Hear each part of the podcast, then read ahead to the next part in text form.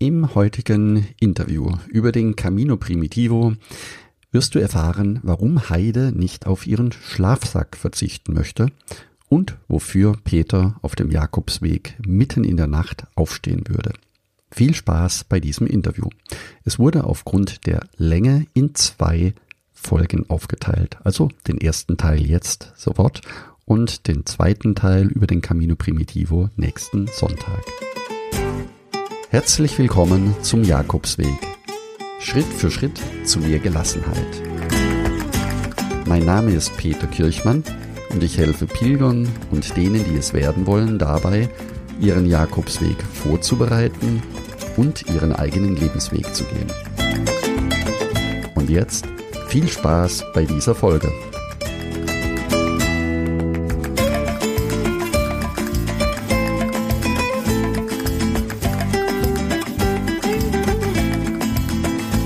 Im heutigen Interview zu Gast zwei Pilger, die am liebsten im letzten Jahr schon den Camino Primitivo gelaufen wären, aber aufgrund der Situation in Deutschland den Eifelsteig gelaufen sind.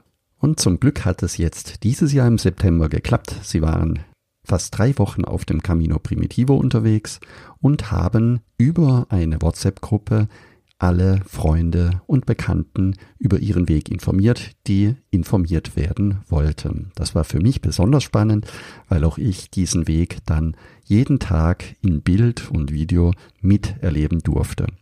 Heide hat als Kosmetikerin jeden Tag mit vielen Menschen zu tun, während Peter als Verwaltungsbeamter voll fit in den Camino Primitivo mit eingestiegen ist. Viel Spaß im heutigen Interview. Herzlich willkommen und schön, dass es geklappt hat. Liebe Heide und lieber Peter, schön, dass ihr da seid. Hallo. Hallo. Schön, dass wir dabei sein dürfen. Liebe Heide, ich habe eine Frage zum Nachdenken für dich. Auf was könntest du auf dem Jakobsweg nicht verzichten? Wahrscheinlich auf den Schlafsack würde ich nicht mehr verzichten wollen. Hat es bestimmte Gründe, auf den Schlafsack nicht verzichten zu wollen? Ja, das hat es. Das war, dem ist ein Erlebnis vorausgegangen. Definitiv. Hm. Ein sehr bewegendes Erlebnis. Und ähm, möchtest du das jetzt schon hören? Wenn du, wenn du es möchtest, kannst du es erzählen. Gerne sogar. Äh, ja, äh, wir hatten drei, die ersten drei Etappen ganz gut hinter uns gebracht.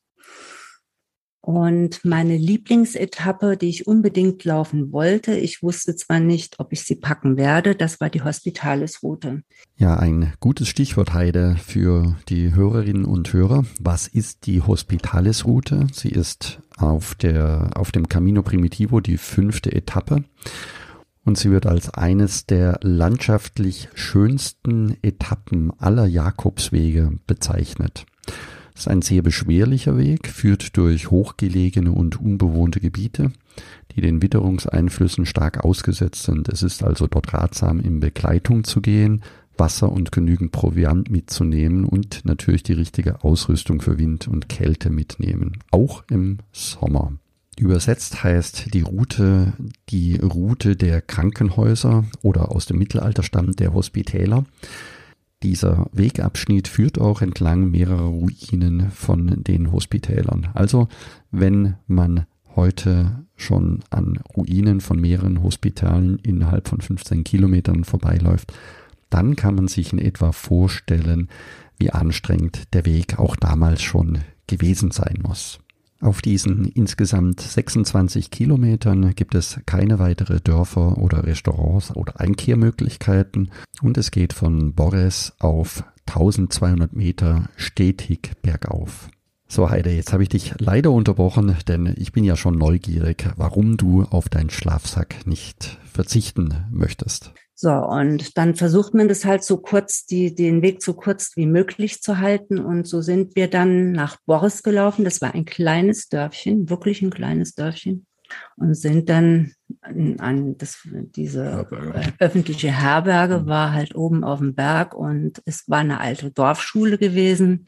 Ja, und da sind wir halt in diese öffentliche Herberge da rein und ja, dann haben uns ein Bett gesucht und haben es da breit gemacht und gleich hat uns auch ein junger Mann überfallen und hat gesagt, oh, wenn ihr duschen geht, schön aufpassen, weil äh, wenn man nach links dreht, da wird's gleich heiß, da kommen heiße Tropfen raus und wenn, wenn ihr nach rechts dreht, da wird's eiskalt.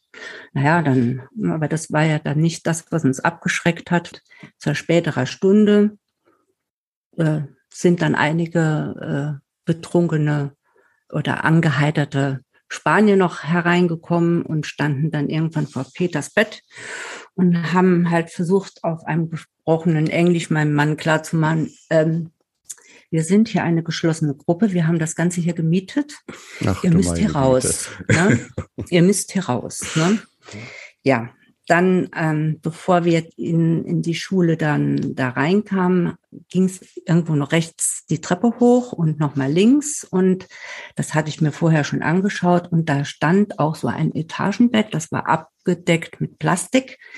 Und da habe ich noch zu Peter gesagt, also da kann man nicht schlafen. Ich glaube, wir müssen da unten irgendwo rein. Und mir wurde dann ganz blitzartig klar, wir müssen da raus und da oben schlafen. Und das war nach außen hin auch offen. Ne? Ja, und mhm. es war halt nicht so toll sauber. Und dann sind, bin ich halt zähneknirschend mit ihm raus. Und da sind wir halt da hoch, haben erstmal die zerschnittenen Müllsäcke von den Betten geholt. Und es war jetzt nicht schmutzig, darf ich nicht sagen. Das Bett, die Bettwäsche war nicht schmutzig, aber drumherum war halt, es war halt alles offen, was die Mücken da angerichtet haben. Die Spinnweben haben etwas von der Bett, von der Decke gehangen. Und ähm, dann muss ich man versteh, Ich verstehe sagen, so langsam, warum du gerne, warum du nicht auf einen eigenen Schlafsack verzichtest. ja, genau. Ja, ja. Und den Tag vorher hatten wir noch in Tineo in dem tollen Hotel übernachtet, im Vier-Sterne-Hotel. Und dann kamen wir sozusagen in ein Drecksloch. Das war das schon war dann ein für Unterschied. Das ja. hat mir wirklich, das hat mir wirklich schwer zu schaffen gemacht. Mein Ego war etwas schockiert. Und äh, ja, also dem Peter hat es nicht so viel ausgemacht. Er hat das dann gleich hingenommen. Und aber ich, ich habe mit mir gekämpft, wirklich zwei Stunden. Ich habe mich dann auch etwas verkrümelt. Äh, mir sind dann etwas die Tränen gelaufen und irgendwann, nachdem ich meinem Herz richtig Luft gemacht hatte, dann ging es mir dann halt gut und dann kam die Kraft zurück. Und was ich halt sagen wollte, ohne diesen Rucksack hätte ich mich nie auf das Bett, äh, ohne diesen ja, Schlafsack hätte ich mich nie auf das Bett gelegt. Niemals. Und ja, ich ja. war richtig glücklich, den Schlafsack dabei zu haben. Und aber durch diese Erfahrung war mir klar, am nächsten Tag werde ich die Hospitalis-Route laufen. Da gibt's das, mich hält jetzt keiner mehr auf. Äh, genau, das ist äh, eine gute Einstimmung nach diesem ersten Kulturschock. Aber jetzt kann ich auch verstehen, warum du nicht mehr auf deinen Schlafsack äh, verzichten möchtest. Ja, Themenwechsel, Peter. Ja, wofür würdest du äh, auf dem Jakobsweg mitten in der Nacht aufstehen? Da würde ich schon sagen, wenn es äh, wenn es wieder auf so eine schöne Etappe ginge wie die Hospitales-Route da oben. Das war so herrlich da, diese, diese Höhenetappe mit den Pferden und alles. Da würde ich wirklich also nachts aufstehen und würde sagen, das laufe ich jetzt die Nacht durch und den nächsten Tag. Mhm. Oder sogar in den Sonnenaufgang hinein. Ja. Genau, ja, das war wunderschön. Ja, sehr schön. Ja, dann vielleicht gerade an dich nochmal, Peter, die nächste Frage. Wie ja. seid ihr zum Jakobsweg gekommen? Also wann, wann habt ihr zum ersten Mal vom Jakobsweg gehört? Und wie entstand daraus die Idee, zunächst zu Hause zu laufen? Ihr habt äh, ja. erzählt, oder Heide, du hast vorhin erzählt, aufgrund Corona, ihr wolltet ein Jahr früher laufen, habt dann ja. aber den, euch entschieden für den Weg in Deutschland. Wann habt ihr zum ersten Mal Kontakt oder zum ersten Mal vom Jakobsweg erfahren? Das war eigentlich äh, die Heide, die davon ja. angefangen hat. Äh, also mein großes Hobby ist eigentlich das Wandern nicht so sehr gewesen und auch heute noch nicht unbedingt so das, äh, was ich es am liebsten mache. Aber die, äh, die Heide hat damals von angefangen und da sind wir halt zusammen gelaufen, was zusammen unternommen und äh, würde ich auch jederzeit wieder machen. Aber ähm, es ging von ihr aus. Mhm. Sie hat da die ähm, Heide ist zum ersten Mal auf den Jakobsweg aufmerksam geworden. Ja, richtig. Heide, also wie kam das? Sehr, ja, ich habe eine Freundin oder eine sehr gute Bekannte gehabt, die ist den Weg gelaufen vor zehn, elf Jahren. Und die kam zurück, sehr beschwingt. Die kam mit viel Energie zurück. Die war so richtig gut drauf, um es mal so zu, zu nennen. Und dann habe ich gesagt, was hast du gemacht? Ich war den Jakobsweg gelaufen. Dann habe ich gesagt, was ist denn das? Ja, das ist ein Weg in Spanien. Und dann hat sie so erklärt. Und ja, so, das war so meine erste Begegnung mit dem Jak äh, Jakobsweg. Hm. Und im, äh, wann war das? Im Juni 2019. Das war an einem Sonntag. Da lief im Fernsehen, lief wieder der Harpe Kerkeling-Film und ich habe mir den angeschaut. Und obwohl ich von dem, von dem Film eigentlich gar nicht so sehr begeistert war, aber da habe ich das Gefühl gekriegt, jetzt ist es Zeit, ich glaube, ich muss das machen. Hm. Das heißt, ich der Jakobsweg hatte ich, hatte ich eigentlich äh, so schön gerufen, sanft in ja. seinen Bann gezogen und durch den, genau. durch den Film war dann ja. bei dir so der erste Impuls, jetzt muss ich, jetzt will ich ihn laufen. Ja, und äh, hat, ich habe es dann auch gleich zu Peter gesagt, weißt du was, ich laufe den Jakobsweg. Ja, Peter, wollen wir den Peter mal fragen. Peter, wie hast du reagiert, als, als du gehört hast, Heide möchte den Jakobsweg laufen? Also ich habe mir äh, irgendwie gedacht, dass das ist nicht jetzt meine Priorität, hier äh, so lange Strecken dazu zu, als Wanderer jetzt hinter mich zu bringen. Da wäre mir eher so ein Halbmarathon oder sowas. Das könnte ich mir eher vorstellen, aber, aber statt sowas. Ne? Ja. Aber es hat natürlich seine Vorteile und durch die Geschichte auch mit dem Eifelsteig, die wir letztes Jahr hatten, hm, bin ich schon ein bisschen auf den Geschmack gekommen und habe auch gemerkt, dass, äh, dass äh, das Laufen schon äh, über so lange Zeiträume hinweg auch den Kopf sehr frei macht. Und man macht eigentlich nicht viel anderes als laufen, essen, schlafen und kommt damit, wird ein bisschen leer davon, vom Kopf her hat also gar keine Zeit, sich um irgendwelche Probleme zu kümmern und äh, das äh, tritt alles in den Hintergrund. Das fand ich sehr schön. Hm. Also das reduzierte Leben, das hat dir dann doch gefallen, auch wenn, wenn du anfangs dir nicht vorstellen konntest, so viele Kilometer oder so viele Tage zu laufen, war dann doch etwas, das dich angezogen hat. Und, und dann seid ihr auf die Idee gekommen, in Spanien zu laufen. Beziehungsweise nicht auf die Idee, die Idee war ja vorher schon da. Aber in diesem Jahr war es dann möglich. Und ihr habt, wir haben es vorhin im Vorgespräch äh, schon darüber gesprochen, ihr kamt dann auf die Idee, eine WhatsApp-Gruppe zu gründen, um Freunde, Bekannte mit auf den Weg zu nehmen. So kam ich zu euch. Heide, du hast mir eine E-Mail geschrieben und hast mir gesagt, wenn ich mitmachen möchte, kann ich gerne in die WhatsApp-Gruppe geben. Es wird viele, es wird viele Bilder geben. Wenn es mir zu viel wird, kann ich mich auch wieder ausklinken. Ich bin aber dabei geblieben. Das kann ich jedem Hörer jetzt schon sagen und jeder Hörerin. Das war eine fantastische Idee, den Jakobsweg über eine WhatsApp-Gruppe für sich und für seine Freunde quasi diejenigen, die wollen, mit auf den Weg zu nehmen. Heidi, wie kam die Idee dieser WhatsApp-Gruppe bei dir auf? Es kam, ähm, weil ich sehr vielen Leuten halt erzählt habe, dass ich den Weg laufen werde und es besteht ein großes Interesse bei, bei einigen und bei meinen Freunden bestand wirklich ein großes Interesse. Oh, das wird mich aber auch mal interessieren. Ähm, das, das wird mir vielleicht auch mal Spaß machen. Und ähm, dann habe ich irgendwann ist mir dann die Idee gekommen, vielleicht gründe ich einfach mal eine Gruppe und dann, äh, könnt, dann könnt ihr mitgehen. Dann mache ich Filme und ähm, ja, und das habe ich dann auch zu Hause bei den Trainings, Trainingswingen versucht, ein bisschen zu, äh, zu filmen und zu trainieren, eben äh, wie das ist, wenn man filmt und äh, Fotos einsetzt, wenn man es ein bisschen dokumentiert, so dass äh, ich war da ziemlich unbedarft und das hat sich also dann, habe ich das auch mal so vorgespielt und das fanden die dann schon toll. Dann habe ich gesagt, gut, okay, ich denke, ich probiere es einfach mal und mache die, diese Eifelsteiggruppe. Und die kam unheimlich gut an. Und genauso wie ich jetzt gesagt, ich laufe den Jakobsweg, aber du weißt ja, ich bin dabei, ich bin dabei. Ne? Und ich habe gesagt, ihr werdet aber wahrscheinlich überschüttet mit, ähm, mit, mit Bildern und Videos, weil ganz einfach für mich ist es wie ein Tagebuch. Hm. Ich habe das halt erlebt, wie ich vom Eifelsteig zurückkam. Ich habe ähm, mir kleine Filme zusammengestellt. Und wenn ich die dann mir anschaue von jedem Tag, also von jedem einzelnen Tag, Und wenn ich mir die anschaue und dann bin ich direkt wieder in, in dieser Energie drin. Mhm. Ich, ich, ich kann die Energie direkt, die ich auf dem Weg da gefühlt habe, kann ich wieder abrufen. Ob sie jetzt schön war oder auch wunderschön, äh, ob sie jetzt hässlich war oder schön. Und das hat mir unheimlich viel Spaß gemacht äh, oder das bereitet mir viel Freude im Nachhinein noch. Ich gucke mir das an, ich gucke mir das Video an, auf dem Fernsehen am besten, auf dem großen Bildschirm.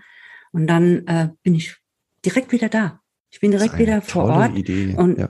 Ja. Und kann das abrufen, kann ja. die Energie abrufen, die ich da empfunden habe. Ne? Kann da in die Ruhe gehen oder ich kann auch denken, oh Gott, das, das wollte ich nie wieder mehr haben oder so.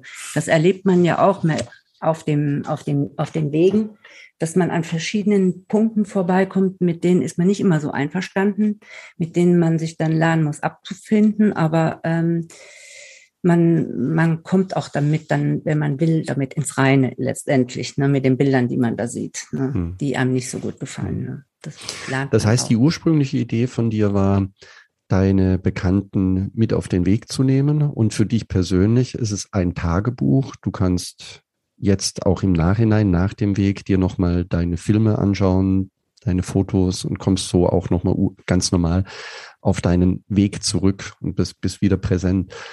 Ähm, jetzt sind ja einige Pilger so, dass sie sagen, wenn ich zu viel das Handy in der Hand nehme oder zu viel das Handy in der Hand habe, das lenkt mich vom Weg ab. Wie war das bei dir? Wie oft hast du täglich quasi auf dein Handy geschaut, dein Handy genutzt und, und gab es auch Momente, wo es zu viel war oder war es für dich in Ordnung?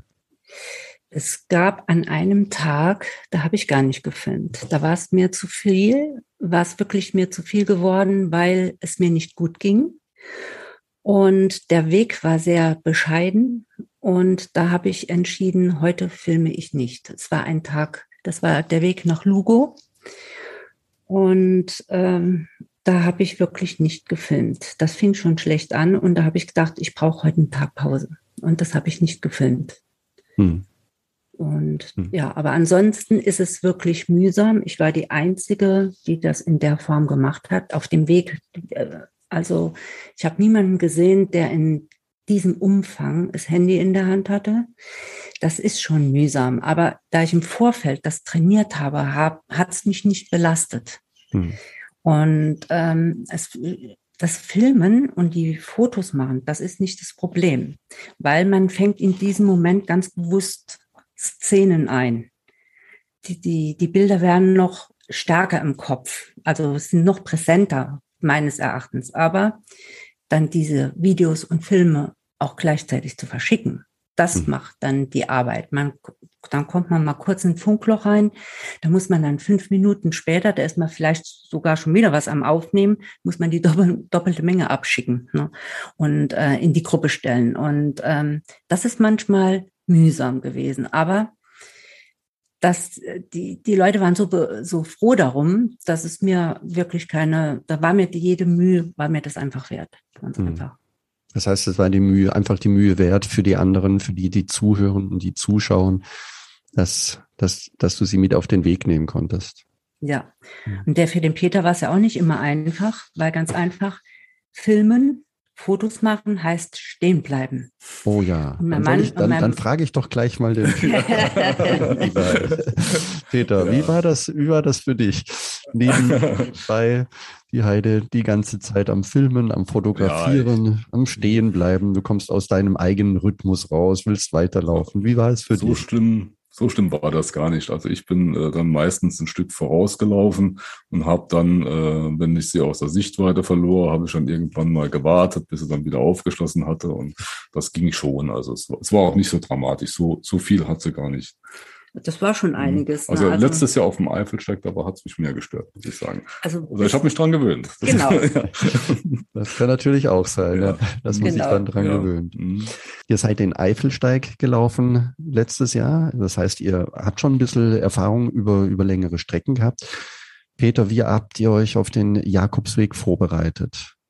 Wir haben uns vorbereitet, indem wir hier im Saarland von zu Hause aus äh, mit Gepäck äh, ziemlich lange Strecken gelaufen sind, was so als Wanderstrecken ausgewiesen war, äh, gibt es ja Verzeichnisse im Internet. Äh, alles, was so zwischen 15 und was weiß ich, 2, 23 Kilometern lang war, das waren so die längsten, die hier so ausgewiesen sind, äh, sind wir also teilweise auch mehrfach gelaufen mit Gepäck. Und mit der ordentlich Höhenmeter. Mit ne? ordentlich Höhenmeter, genau. Und äh, wie gesagt, mit dem Marschgepäck, das bei mir waren es 14 Kilo und bei der Heide so 10 Kilo. Und ähm, da, damit wir uns daran gewöhnen, damit wir da auch keine ähm, negativen Begleiterscheinungen spüren müssen. ja. ja. Habt ihr dann genau die gleiche Ausrüstung dabei gehabt? Wie auf dem, wie auf dem Jakobsweg dann oder ging es nur um das Gewicht? Das, also die gleiche Ausrüstung. Die, Wir hatten die gleiche ja, Ausrüstung. War schon ja. alles so gepackt. Ziemlich, ja. ziemlich. Ich mhm. habe ein bisschen abgespeckt noch. Mhm. Und ähm, bei Peter kommt das große Gewicht auch zustande, weil er die meisten Vorräte getragen hat. Ne? Mhm. Wir haben also immer dafür gesorgt, dass wir, weil wir nicht wussten, äh, ich muss halt dazu sagen, wir haben es ja erlaubt, nichts vorzubuchen bei diesem Weg. Wir sind ja nach Spanien gefahren und hatten keine Unterkunft vorgebucht gehabt. Die meisten Pilger sind mit Vorbuchen gelaufen. Wir nicht. Wir haben es uns erlaubt, es diesmal nicht zu tun. Heide, ich wollte noch mal ganz kurz auf das Vorbuchen äh, zurückkommen. Das, äh, das interessiert mich noch mal. Und zwar war ja in diesem Jahr, in diesem, in diesem Corona-Jahr, an für sich schon das zweite Corona-Jahr oder der zweite Corona-Sommer, ähm, haben viele Herbergen und auch viele Organisationen gesagt, äh, bucht bitte vor, damit wir wissen, wie viele Pilger unterwegs sind und wie viele Pilger heute Abend in der Herberge ankommen werden. Das heißt, ihr habt bewusst darauf verzichtet, ihr habt äh, instinktiv genau die Art gewählt, die ein Jakobsweg-Pilger am freiesten, am freiesten pilgern lässt, nämlich nicht zu wissen, wo er am Abend schläft. Wie war dann für euch dieses am Abend noch nicht genau wissen, wo man, äh, wo man unterkommt, wo man schläft? Wie seid ihr damit umgegangen? Die ersten drei, vier Etappen hat es ganz gut geklappt. Und ähm, wir sind einfach hingekommen und haben, haben vor Ort gesucht, ähm, wo wir schlafen können. Das haben wir eigentlich ziemlich locker gesehen, weil ich dachte halt auch Corona, dann werden nicht ganz so viele unterwegs sein und irgendwas wird man immer kriegen. So haben wir gedacht. Und erst nach der Erfahrung mit Boris muss ich halt sagen, da haben wir dann wirklich jeden Abend haben wir im, in unserer Unterkunft gesessen und haben dann unseren Weg für den nächsten Tag eingeteilt, mhm. haben überlegt, wo laufen wir hin. Dann haben wir im Internet gesucht, was gibt es da vor Ort, ja, welche Herbergen oder welche. Wir haben auch versucht, halt wegen Corona mehr in so privaten Herbergen zu schlafen oder äh, Pensionen. Pensionen. Mhm. Und ähm, damit einfach nicht so viele Leute unter einem in einem Zimmer schlafen müssen hm. wegen den Das heißt, ihr habt äh, ihr habt dann nach nach den ersten zwei drei Tagen äh, eine leichte Veränderung dieser dieser spontanen äh, durch dieser spontane Übernachtungen durch die durch die Erfahrung mit den Fliegen und Spinnennetzen. genau, haben wir das und, und habt quasi den den nächsten Tag oder die nächste Übernachtung geschätzt, wo, wo werdet ihr ankommen oder wie weit wollt ihr laufen und dann am Abend noch dort angerufen oder wie, wie habt ihr dann dort Bescheid gegeben? Ja, ja. Der Peter hat mit Händen und Füßen. Ich habe ein bisschen Spanisch probiert äh, oder Spanisch-Englisch versucht, mich verständlich zu machen. Das hat offensichtlich auch funktioniert. Ich weiß zwar nicht, ob die manchmal äh, gelacht haben auf der anderen Seite, ob meiner Sprachkenntnisse, aber ähm, teilweise ging es auch über einfach über Internet-Booking kommen, war auch manchmal noch schnell was zu buchen, aber manchmal auch nicht. Und da ging es eben direkt über Internet, wo äh, irgendwelche ähm, Weblinks, wo dann eine Pension drauf war und dann hat man eben angerufen und für den nächsten Tag was abgemacht. Hat natürlich auch den Vorteil gehabt, dass man immer schauen konnte, wie weit laufen wir morgen, schaffen wir 25, 30 Kilometer, wie, wie ist die gesundheitliche Verfassung und so. Ja. ja. Also ich hatte das, ähm, was ich dazu sagen musste, ich hatte mir auch viermal den Rucksack fahren lassen. Ich war also sehr begeistert. Ich hatte, also nicht von der Verletzung, die ich hatte, ich habe äh, immer, krieg immer, wenn ich äh, zu lange bergab laufe, Probleme mit meinem Schienbein, mit meinem linken. Und ähm, wenn das dann anfing, weh zu tun, und dann ähm, haben wir wirklich, habe ich mir dieses Mal mir meinen Rucksack fahren lassen, damit das Bein nochmal entlastet war. Und ich muss sagen, ich war sehr begeistert von den Camino-Taxis, die es da gibt. Diese Rucksack-Taxis, äh, die funktionieren bestens. Und da gibt es mehrere. Weil es gibt auch welche, die man über Internet ähm, buchen mhm. kann.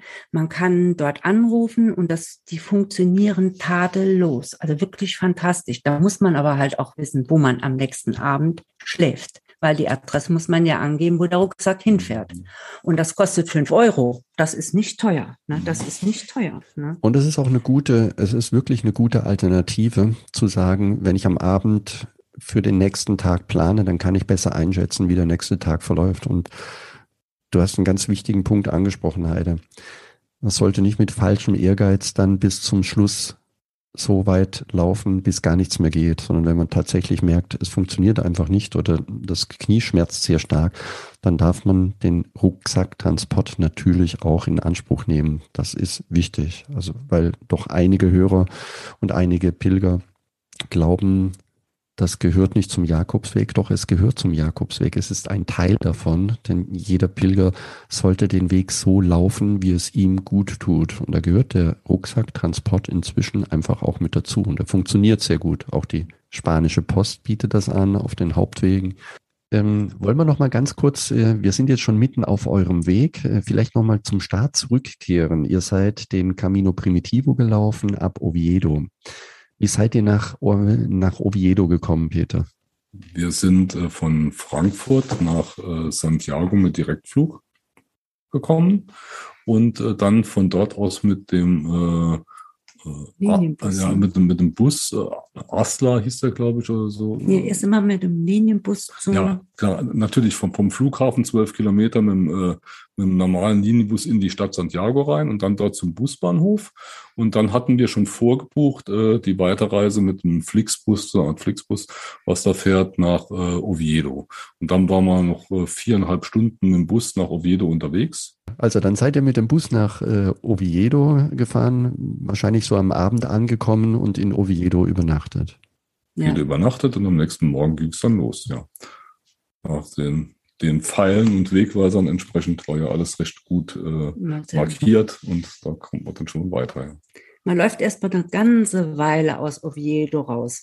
Das glaubt man gar nicht. Das sind einige Kilometer, wo mhm. man nur durch die Stadt läuft. Ja. Und was mich also und auch meine WhatsApp-Freunde so äh, verwundert hat, der Camino Primitivo oder wahrscheinlich sämtliche Jakobswege sind keine Premium-Wanderwege. Das heißt, der Weg ist da. Das heißt, es geht auch einiges über Straße. Das darf man einfach nicht unterschätzen. Und äh, das gehört einfach dazu.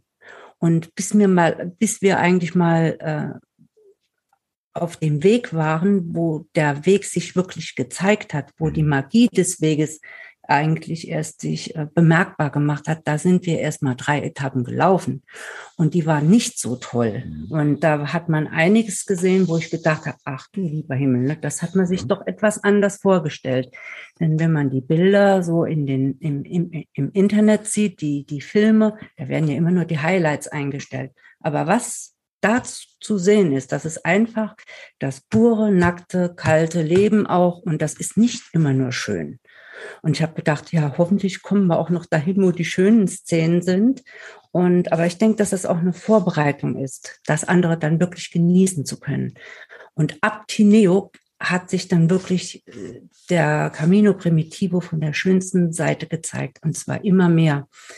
Und es war fa faszinierend, das erleben zu dürfen. Und die Kraft, die dabei frei wurde auf dem Weg, das war so toll. Das hat uns so motiviert. Wir haben solche Schübe gekriegt. Wir sind gelaufen. Das war, das war für uns selbst fast unfassbar, wo die, wo die Kraft herkommt. Da war einfach Kraft. Und das ging wirklich äh, plötzlich 30 Kilometer, auch gar kein Problem, das machen wir. Ne? Und zum Schluss sind wir ja auch zweimal 40 Kilometer gelaufen. Auch kein Problem. Schaffen wir das hätte ich mir nie zu träumen gewagt, mal solche Distanzen zurückzulegen, ohne, äh, hätte ich nie geglaubt. Also wirklich, war ganz fantastisch. Heide, jetzt habt ihr den, den Weg tatsächlich, du hast das wunderschön beschrieben, es dauert eine Weile, bis man ankommt und so ab dem dritten, vierten Tag ist man dann angekommen, auch aus der Industriezone aus Oviedo rauszulaufen und den Weg, der nicht wirklich immer schön ist, tatsächlich so zu erleben und auch zu akzeptieren, das dauert. aber irgendwann ist man angekommen auf dem Weg und dann zeigt er sich von seiner schönsten Seite. Was war für dich, Heide, das schönste Erlebnis? Es gab viele, das weiß ich. Ich habe die Bilder und die Videos gesehen und deine Begeisterung in den Filmen gehört. Was war für dich so etwas, so ein herausragend schönes Erlebnis? Es war einfach die Hospitalisroute. Ich muss es wirklich so sagen. Es war mitunter eins der schönsten Erlebnisse, die ich da hatte, weil es so langanhaltend war. Im Nachhinein kamen ähnliche schöne Erlebnisse. Sie waren nur etwas kürzer. Ähm, aber die Hospitalisroute, wie gesagt, jeder sagt, ach, die ist so schwer, die ist so schwer. Und ähm, sie war gar nicht so schwer, weil man wird so in den Bann gezogen von diesem Weg. Äh, wir gehen, man hat einen 1000 Höhenmeter Aufstieg. Man merkt ihn nicht, weil man nur am Gucken ist und am Staunen und am, am Fühlen. Und deshalb, die, die, die, das, wir haben es nicht gemerkt. Wir waren nur den, die ganze Zeit mit offenem Mund eigentlich herumgelaufen. Mein Gott, ist das so schön und was man da so fühlt. Das ist gigantisch. Es ist gigantisch. Und wir haben es nicht gemerkt. Und wir haben ja einige Mitpilger gehabt. Wir waren so 30, 40 Pilger, die sich immer wieder auf dem Weg getroffen haben. Und viele haben, weil sie Angst hatten vor diesem Weg, und haben die andere Variante genommen, die Pola de Alonde. Und die waren eigentlich mit sich selbst sauer, dass sie den Weg nicht gelaufen sind, weil die waren enttäuscht von dem Weg. Ne? Und äh, Deshalb, man sollte wirklich auf sein Bauchgefühl hören und das machen, was, was man, was das Bauchgefühl sagt. Meins hat gesagt, komm, lauf das Ding. Das ist klasse. Ne, ich habe nur wirklich Angst gehabt, weil ähm, in dem, im Internet halt gesagt wird, der wäre so fürchterlich schwer und äh, den könnte man nicht laufen. Und wenn man wirklich gutes Wetter hat, kann ich jedem nur nahelegen, wer dort ist, der muss es unbedingt laufen. Es ist ein Highlight. War für dich beides ein Highlight, Heide? Also die Natur auf der einen Seite, die wunderschöne Natur und auf der anderen Seite die Begegnung mit dir selbst. Was hat die Route de Hospitalis für dich so einzigartig gemacht? Ja, zum einen waren es die Bilder und zum anderen war es das, was ich gefühlt habe, ganz tief in mir drin. Mhm. Und das hat da am wurde da am meisten freigesetzt, zumal es dort auch sehr ruhig war. Es sind schon einige Pilger diesen Weg gelaufen, aber man hat genug Abstand gehabt und man konnte ihn für sich alleine laufen. Und was das in mir freigesetzt hat, dieses Gefühl, ich kam eigentlich da sehr weit zu mir selbst. Und wenn man sich sehr, sehr nahe kommt, ähm, das ist schon sehr erhebend, wenn ich es mal so sagen darf. Das, dieses Spirituelle, das kann man nicht jedem, glaube ich, so nahelegen, aber vielleicht jemand, der selbst etwas spirituell ist, der weiß, wovon ich rede. Man kommt sich da sehr, sehr nahe, man findet sich da sehr stark und der Geist ist wirklich weg. Man ist wirklich sich selbst. Ganz sich selbst. Und das ist wunderschön. Man wird eins mit allem.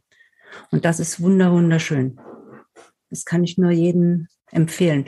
Und ich denke, dass es viele erleben, unbewusst erleben. Die finden es nur wunderschön, wissen nicht warum. Denke ich mal. Hm. Und aber diese Momente, ich habe ja dann gedacht, nach der Hospitalis wurde so, jetzt ist rum. Ne? Das Highlight ist weg.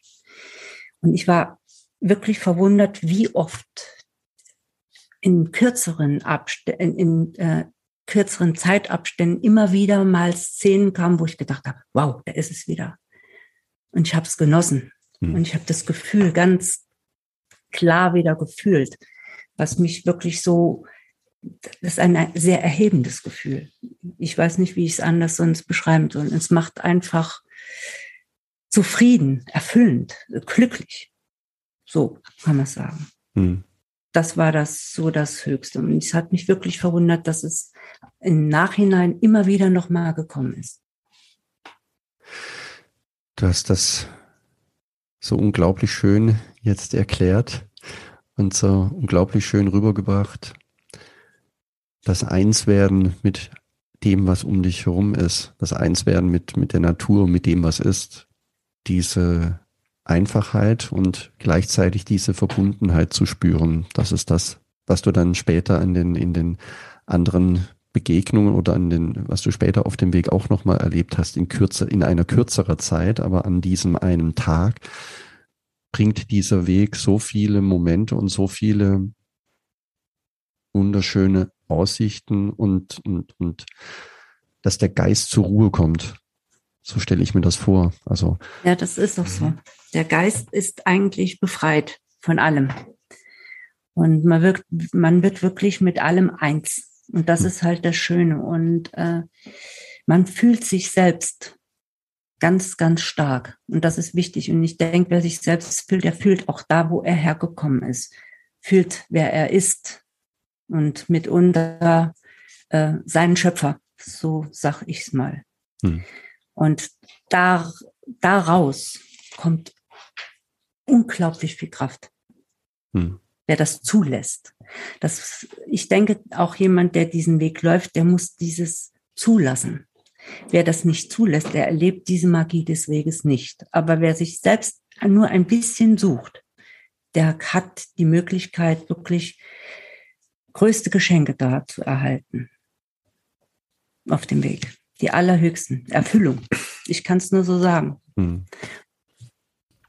Heide, das ist ein wunderschönes Schlusswort für diesen ersten Teil unseres Interviews. Ja. Ich habe noch so viele Fragen, dass ich sage, wir machen einfach weiter und bringen dann den zweiten Teil dieses Interviews am nächsten Sonntag. Also vielen herzlichen Dank bis hierher und vielen Dank an euch beide, dass ihr uns an eurem Camino teilhaben lässt. Ja, lieber Hörer, und nächste Woche am Sonntag gibt's den zweiten Teil dieses Interviews. Wenn du in diesem Jahr auch einen Jakobsweg gelaufen bist und darüber berichten möchtest hier im Podcast, dann sende mir sehr gerne eine Sprachnachricht. Ich freue mich über jede Nachricht von dir. Das geht am einfachsten, indem du auf jakobsweg-lebensweg.de slash podcast gehst und dort den grünen Button Sende mir eine Sprachnachricht drückst. Solltest du jetzt im Spätherbst noch deinen Jakobsweg in Spanien gehen wollen und möchtest dich vorbereiten, dann gehe am besten in den Buen Camino Club und lade dort kostenfrei alles runter, was du für die Vorbereitung benötigst. Geh dazu am besten auf buencaminoclub.de. Danke, dass du zugehört hast und ich freue mich, wenn wir uns nächsten Sonntag zum zweiten Teil des Interviews über den Camino Primitivo wiederhören. Und denke daran, du bist wunderbar. Wünsche dir eine lebensfrohe Woche und Buen Camino, dein Peter Kirchmann von Jakobsweg-lebensweg.de.